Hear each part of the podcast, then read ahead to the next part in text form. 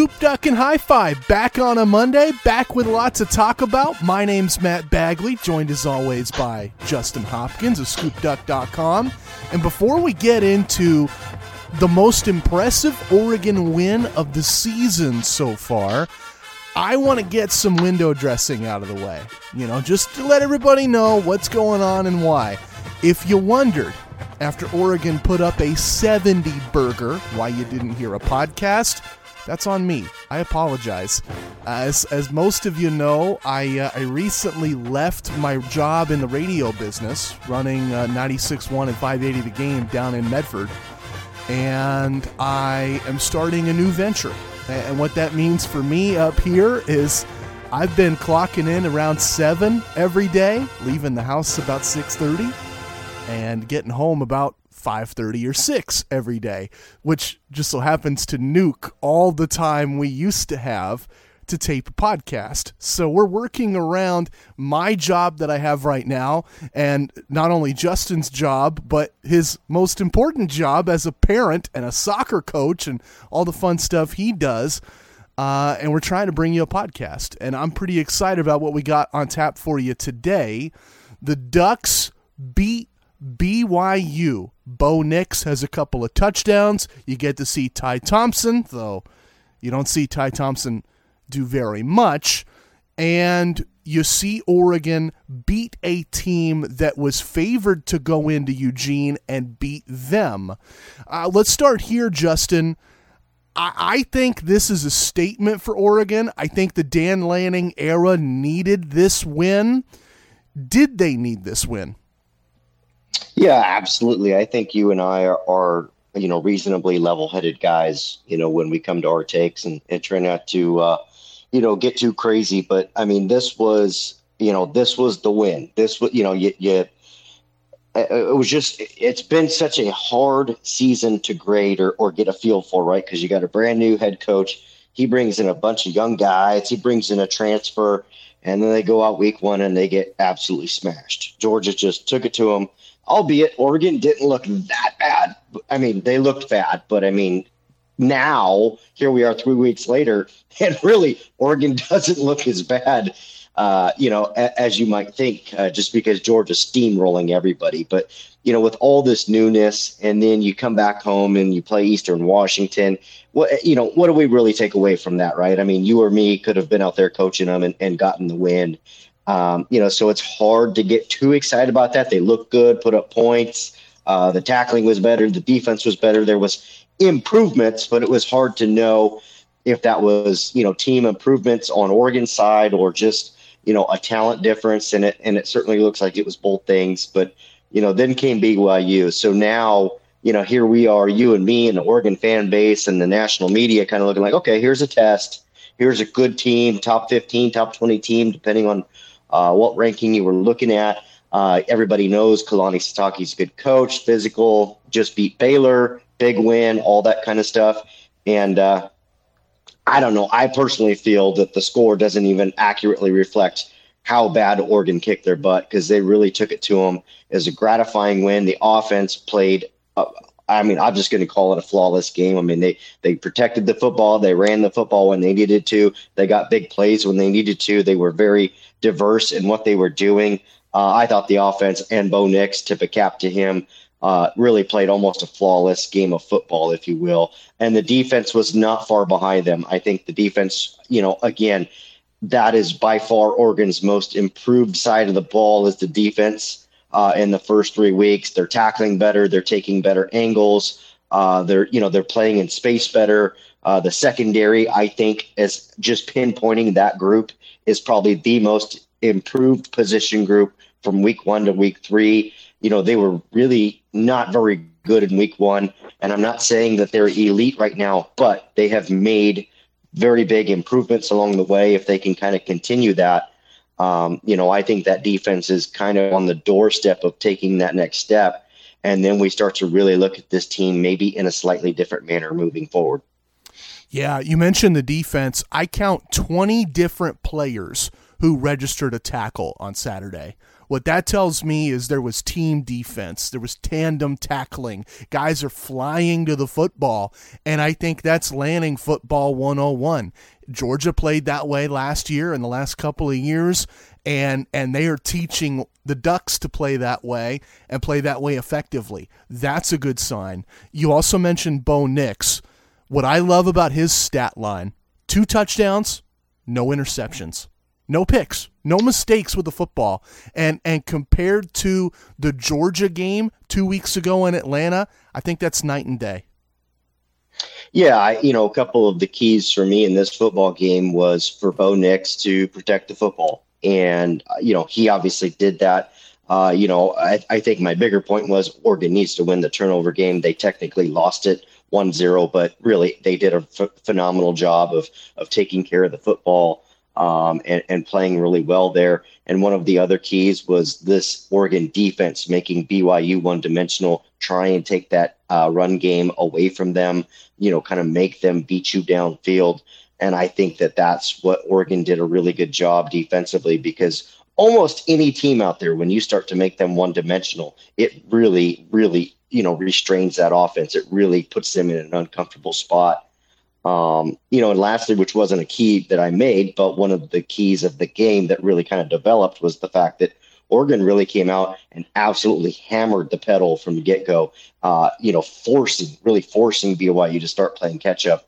Uh, you know, before halftime. So I think those were some some things that made a huge difference. Yeah, yeah. Talk about uh, hammering thirty-eight to seven Ducks after three quarters. I, I say forget what happened in the fourth 38 to 7 after 3. That's game over. Yeah, I mean we all know, you know, I I know I tweeted as such. I I felt like Oregon was in a good position but not quite in a position where you bring in Ty Thompson and start bringing in reserves. I I will be you know, overly critical and say that was probably one of the bigger mistakes uh, that Dan Lanning's made so far. But on that note, he was obviously very quick to correct it with, you know, they decided, hey, we need to get Bo Nix back out there. We need to get some of our defensive starters out there and just make absolutely sure that there's no way these guys can climb back into the football game.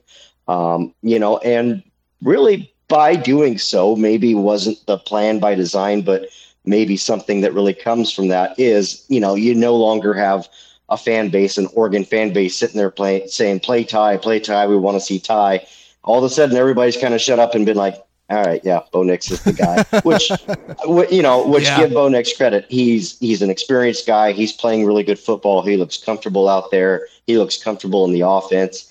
And this isn't where we say Ty Thompson's a bust or anything like that. But it's just clear he's not ready at this point, and yeah. you know that's not anything that's you know damning of him. He's just not ready. And Bo Nix is the better quarterback, and you know, if Oregon wants to win these games, you you got to play the best guy. And and now, uh, you know, that kind of quieted the Oregon fan base a little. Yeah, I'll I'll definitely take my slice of crow on that one because two weeks ago I'm banging the drum. You know, start Thompson, start Thompson. What do you have to lose?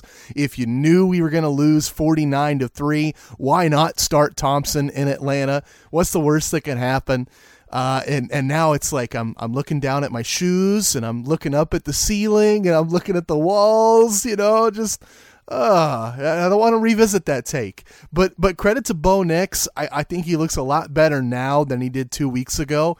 Credit to Dan Lanning. I, I remember saying then that this is a guy that got beat in the SEC title game and then adjusted in the national championship game.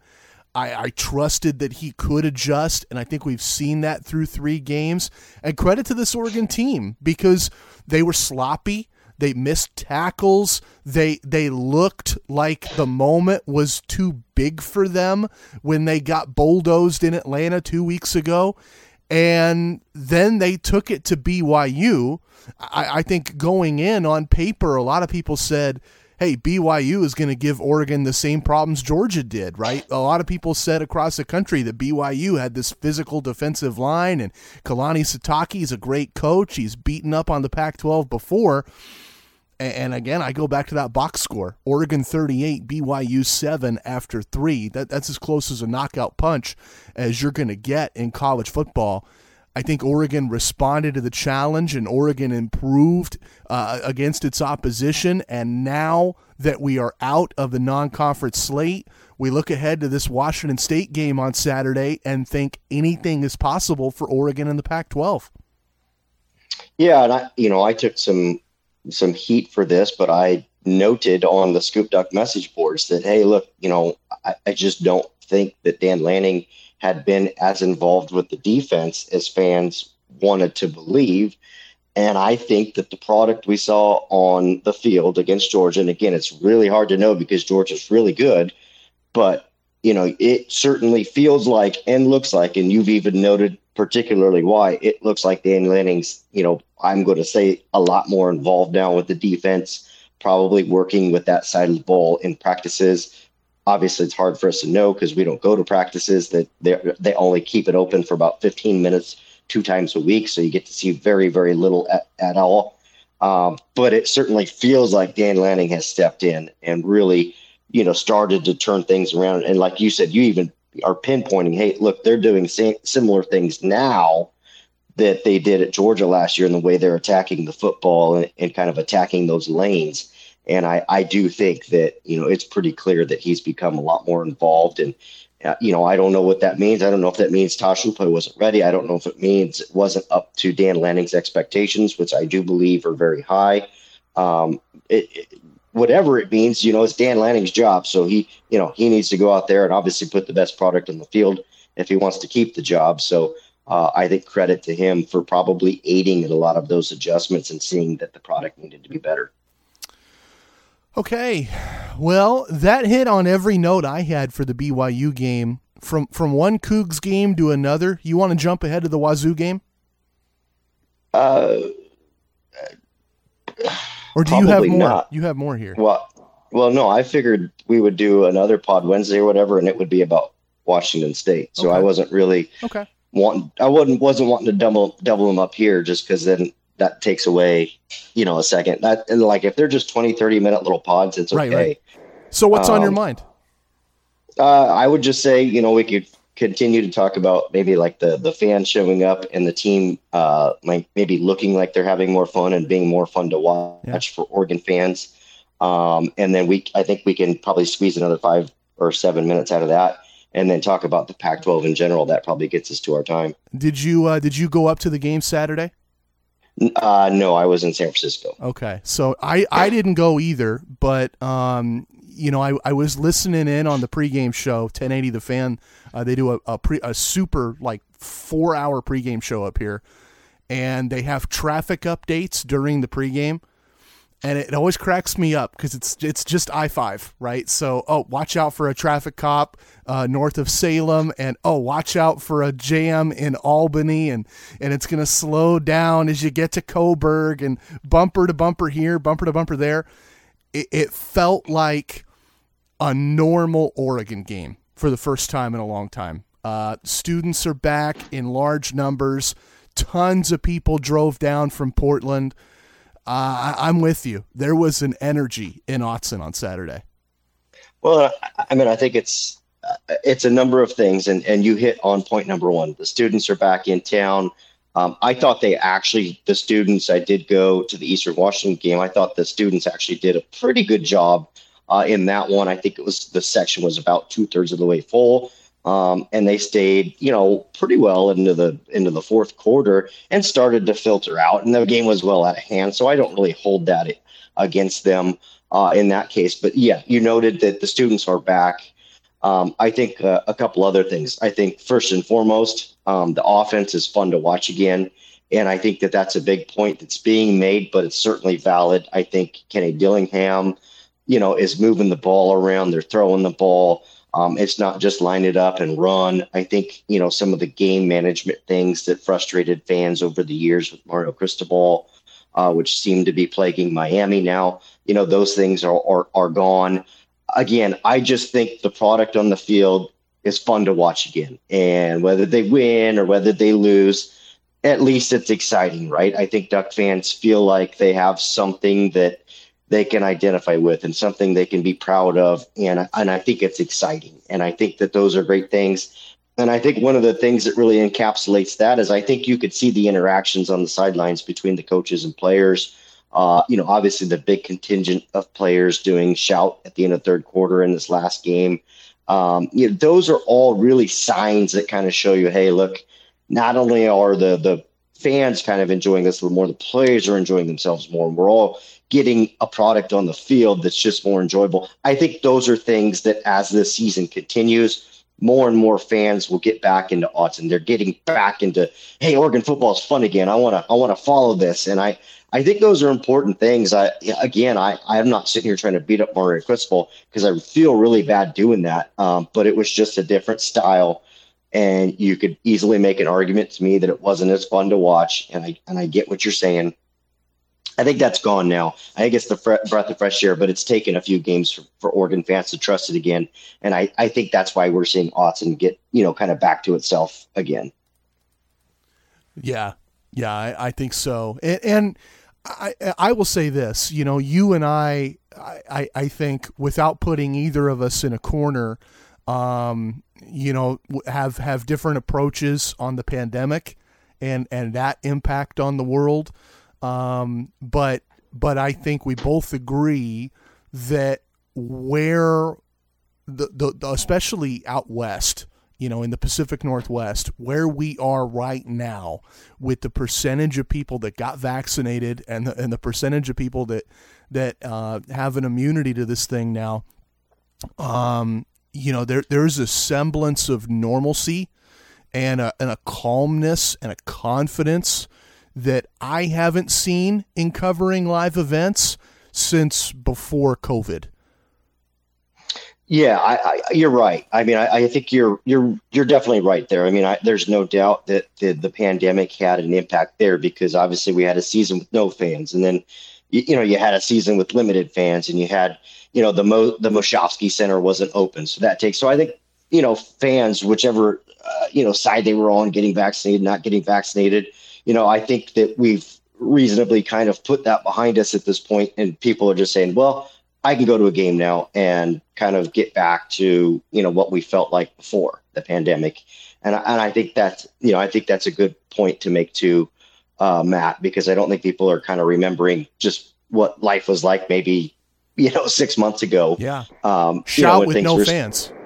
Right. And, you know, here we are. Like you said, uh, that wasn't like that everywhere in the U.S., but it was certainly that way up here in the Pacific Northwest. So, yeah, I think that's another contributing factor to fans getting back into Autzen and, and kind of, you know, getting back into that groove of, of tailgating and doing whatnot like, you know, like was done prior to the pandemic. Yeah.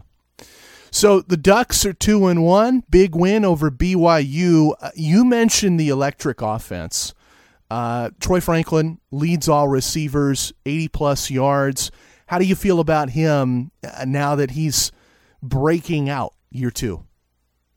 Yeah, you know, uh, just to speak on Troy Franklin specifically, that was a, I mean, that was an amazing catch, and he's obviously very gifted.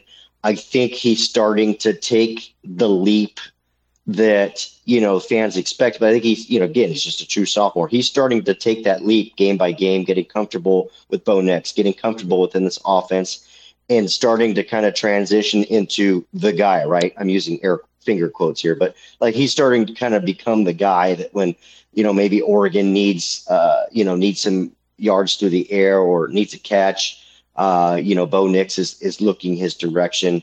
Uh, you know, Dont'e Thornton obviously had a tweet was very, you know, hey, look, you know, Troy Franklin's that dude. I mean, he he outright said that.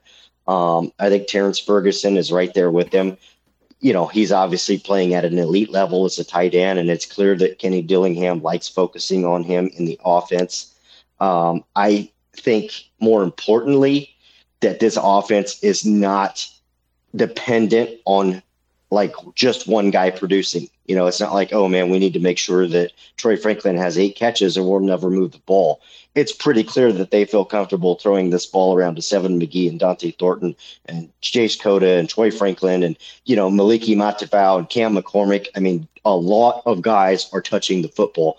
And that to me has tremendous value with this offense because, you know, you get uh, it's not necessarily one dimensional, but when you're dependent on it being one guy, which we have experienced Oregon teams having that problem in the past, Um, it's a lot more fun when it's out there and, and you really, honestly, you really don't know where the ball is going, but you actually feel good that a pass is going to occur to an Oregon player and, and move for po- positive yardage. And it's kind of been a long time since Oregon fans have had that. Yeah, yeah, a lot of names in the receiving corps getting their due and their share of the football. How about the backfield, though? I, I hate to be a Debbie Downer, but are you surprised that Byron Cardwell hasn't got enough touches? No, I mean that was something that I'd kind of talked about coming out of fall camp, um, and I'd kind of, you know, I kept it on the message boards primarily, but had told fans like, "Hey, uh, I mean, y'all need to watch Bucky Irving. Like the guy, you know, he, that's the guy I keep hearing about in fall camp." Um, and I kept promoting it, and you know, fans obviously there were a lot of fans. I know that the Cardwell family is very vocal on social media, and that's you know obviously their their choice and their right. But I mean, I I think that you know this staff. I, I don't believe that it has anything to do with they're bringing in their guys. They're just going through practice, trying to figure out the best eleven they can on each side of the ball and get those guys you know out there and going. So Bucky Irving doesn't surprise me. I think Noah Whittington continues to be a big play every you know potential every time he touches the ball. And I think that's that nice change of pace, that thunder and lightning that they have. Um, you know, Cardwell can get there. Uh, you know, Sean Dollars has been good in the time he's gotten the ball. Uh, and Jordan James, I mean, that's been a bright spot guy who runs really hard, uh, you know, gets downfield in a hurry. So, I, again, like I, I mentioned with the receivers, I love the fact that they have a number of capable backs. I know it's hard to feed all of those mouths with one football, but, uh, you know, should an injury occur or whatever. I mean, it, it's kind of nice when Oregon has that versatility to kind of ride the hot hand. Yeah. Um, and you and you, you know you've got a number of guys that that could be. No, I think that's a fair point. Like I, I, I want to compare this offense to offenses in prior years, and I and I think the big difference is that depth. Like I remember so many Mario Cristobal years where if Juwan Johnson is out for the week, or Mycah Pittman is out for the week, or if uh, CJ Verdell is banged up, suddenly the offense takes a nosedive. And, and I don't necessarily feel that way with this roster. Yeah, no, you're right. This team, uh, I mean, obviously, uh, Adrian Klemm has had to deal with some injuries through the offensive line, and they haven't skipped a beat. I mean, Stephen Jones didn't play in this game last week. And, you know, Connolly got out there, Harper got out there, literally didn't skip a beat. And, uh, you know, it, it seems as though this team overall, uh, you know, we're talking, you know, defense. I know we're talking offense, but defensive line, you lose a, a returning starter and, Popo Aumavae, and he's done for the year. But really, that group, that defensive line group, has stepped up and been good. And I think that that was, I think that what Coach Lanning and some of his coaches did through the transfer portal is really starting to shine here. They showed up, ultimately hadn't even seen the, the team, but recognized that there were some areas that probably needed some depth and some talent and went out and got guys that, you know, Casey Rogers, Jordan Riley, you know, obviously Bo Nix, obviously Bucky Irving. These guys are contributing. It's kind of scary if you want to take a step back and think about what this team would look like without those transfers that are currently starting for Oregon. Yeah. Yeah, uh, got about ten, maybe twelve minutes left on the the timer that I have cooked up for this. Do you want to talk recruiting for a couple of minutes? You know, we can. There's just not a lot there. They, you know, I figured so far. I, yeah, I asked just because you know, I, I wasn't sure. It, you know what? It's a good topic to talk about, but yeah, there's not a lot to go over. That just simply there's been two weekends of recruiting uh, of home games, and you know, in recruiting at the uh, at this time of year, it gets very hard to do because these guys all have their own games that they're playing. They're obviously mostly seniors that you're targeting, uh, wanting to, you know, that that senior season is very valuable to them. Uh, so a lot of visits haven't taken place, even though the Ducks have had two home games. Uh, you know, four-star linebacker Blake Nicholson did uh, visit this weekend, and he was kind of a surprise visit, but he's ultimately down to Oregon and Florida State. Supposedly UCLA is in the mix, but nobody really considers them in the mix. Um, you know, I've considered him a, a, Florida State lean, even though he's a California kid. Uh, for the last little bit, I think it was great that Oregon got him out here this weekend, but I still think that Florida State's probably the team to beat there. Um, otherwise, it's just been you know mostly commits that have taken the visit. Some of the Sheldon guys like Tatum Tuioti, uh, Nico Clem, you know the guys that are are, are committed and just down the road and whatnot. Right. Nico Clem's not committed, but get my point. Um, so yeah, been a little quiet, not a lot going on there, but that's not necessarily a bad thing either because they've got 18 commits currently. Um, you know, so your room is pretty limited at this point, and and ultimately Oregon's mostly mostly big game hunting at this point. Uh, you know, so those are those five stars and, and elite four stars. Uh, and those guys, you know, for the most part, aren't quite ready to make decisions yet. That's going to be something maybe more like November, December. So we're just kind of in that in between spot. Um, you know, Stanford game, Stanford game in a couple weeks. I'm told it'll be a bigger visitor weekend, so we'll have a little bit more to talk about in a couple weeks there. Okay, so let me ask you this: Have you noticed any differences between how this staff approaches the in-season recruiting process and how the prior staff approached it? Um, not necessarily. I mean, I think those things are are are kind of they're the way they are uh, for a reason, and the reason is obviously you'd love to have kids show up and, and attend every Autzen you know game, home game, and and get that experience. But it's it's not feasible. As we know, Eugene is not necessarily close to many recruiting hubs. You do have, you know, Southern California, Northern California, any of those Seattle guys, but outside of that, it starts getting hard to get them, you know, there on a weekend when most of those guys might have a Friday night game. You know, so I think just with the way Oregon is, you really have to put a lot of stock into recruiting uh, in the spring. You've really got to hit that March, April, May, June, July months and make it count. I think it's pretty clear that Mario Cristobal was aware of that and did that. I think Dan Lanning came in and did a really good job of that as well. Um, you know, so I, I don't really think that there's a lot of difference there, but I, I, I, I think part of that's just kind of how it has to be as well. Right. Okay. That makes sense to me. Um, now let's talk big picture we'll save Wazoo for another pod later this week, but big picture, state of the Ducks, two and one, wins over Eastern Washington and BYU, and then of course that spanker in Georgia a couple weeks back. Um, entering Pac-12 play, what is possible for this team? Yeah, I mean that's you know here we are with a little bigger sample size, right? And now you've got three games. You had a real you know a better measuring stick in a BYU team that you that you smacked around.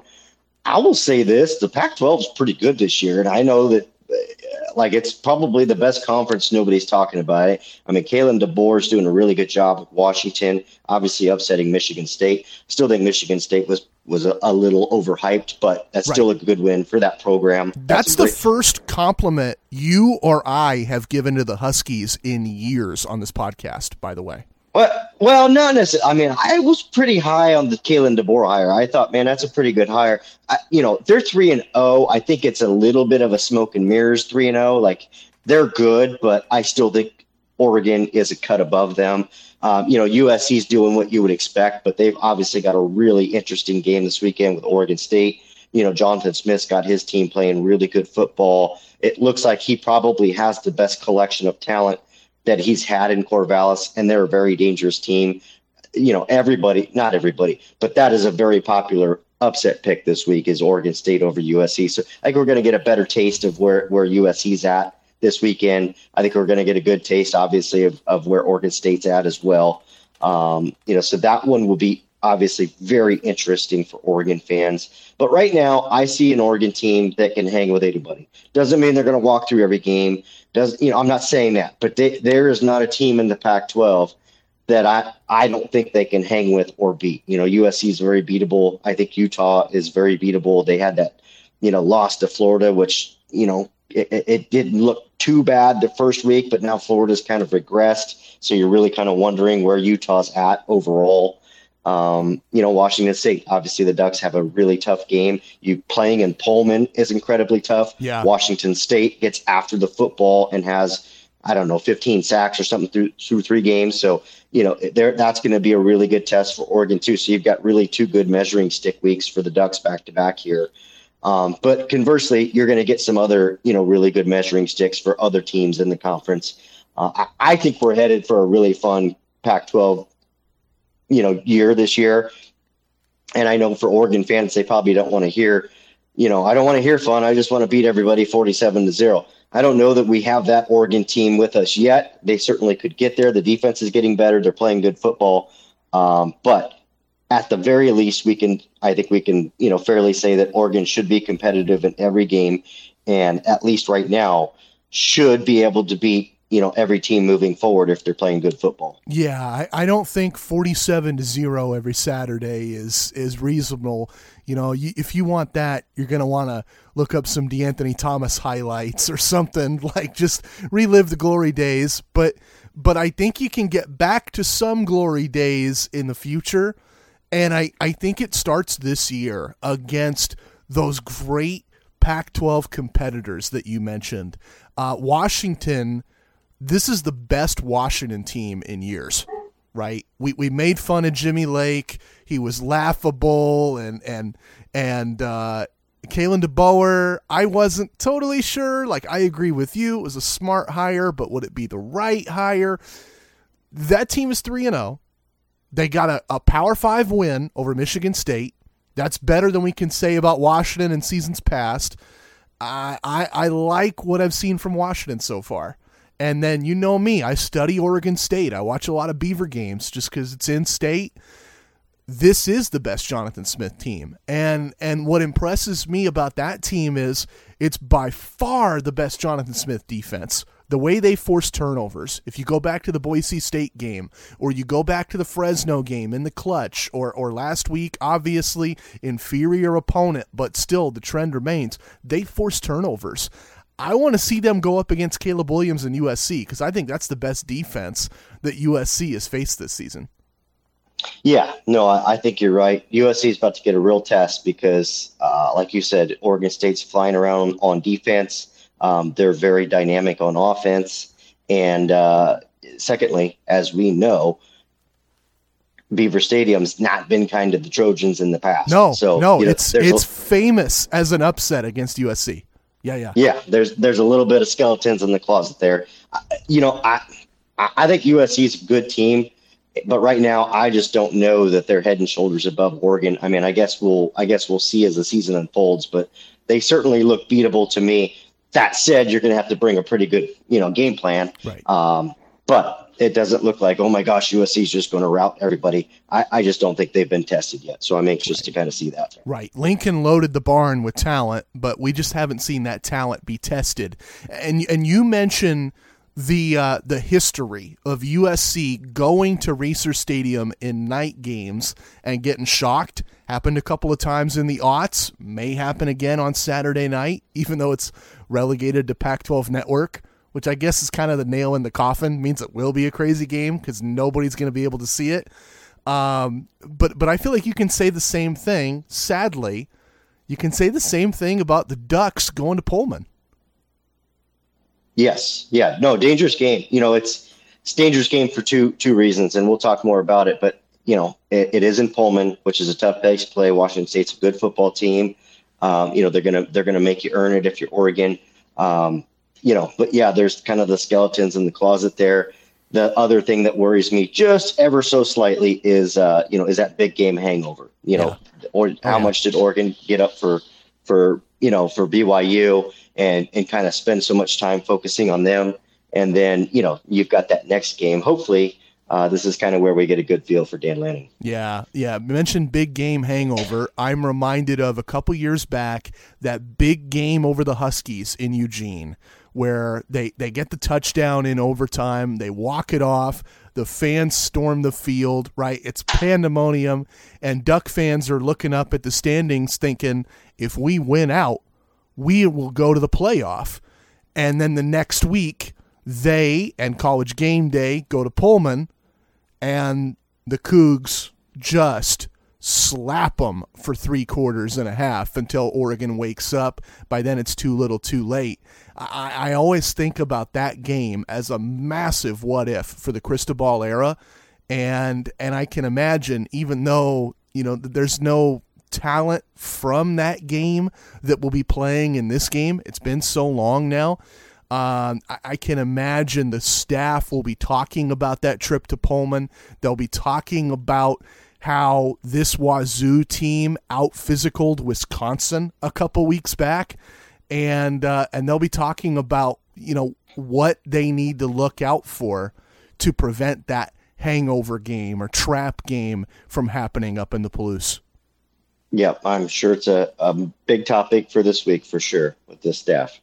Well, it was a big topic for us. It'll stay a big topic later this week. We're going to try to tape another one of these. We'll focus on the Wazoo game. We'll get you our five games we think you should watch and a whole lot more later this week. So stay tuned for that. Uh, I'm Matt Bagley. He's Justin Hopkins. We're Scoop Duck and Hi Fi. Before I say goodbye, my friend, is there anything else you want to hit on? No, no, that's great, and uh, we might even take a couple uh, subscriber questions for the podcast later this week. Ooh, and, uh, I like that we'll idea. Talk, we'll, we'll talk Wazoo and and uh, and get ready for the weekend. I love that idea. Hey, I always say this to the folks on the boards. I appreciate your feedback, your comments, your questions. It helps us. It's good. It's healthy. Keep it coming. Let us know what you think. And yeah, yeah, if we get some good stuff, we'll talk about it for sure. what do I mean? If. I know we will. Uh, Scoop Duck and High Five. My name is Matt Bagley. He's Justin Hopkins. We'll do this again later this week. Thanks again for listening, and go Ducks. Yeah.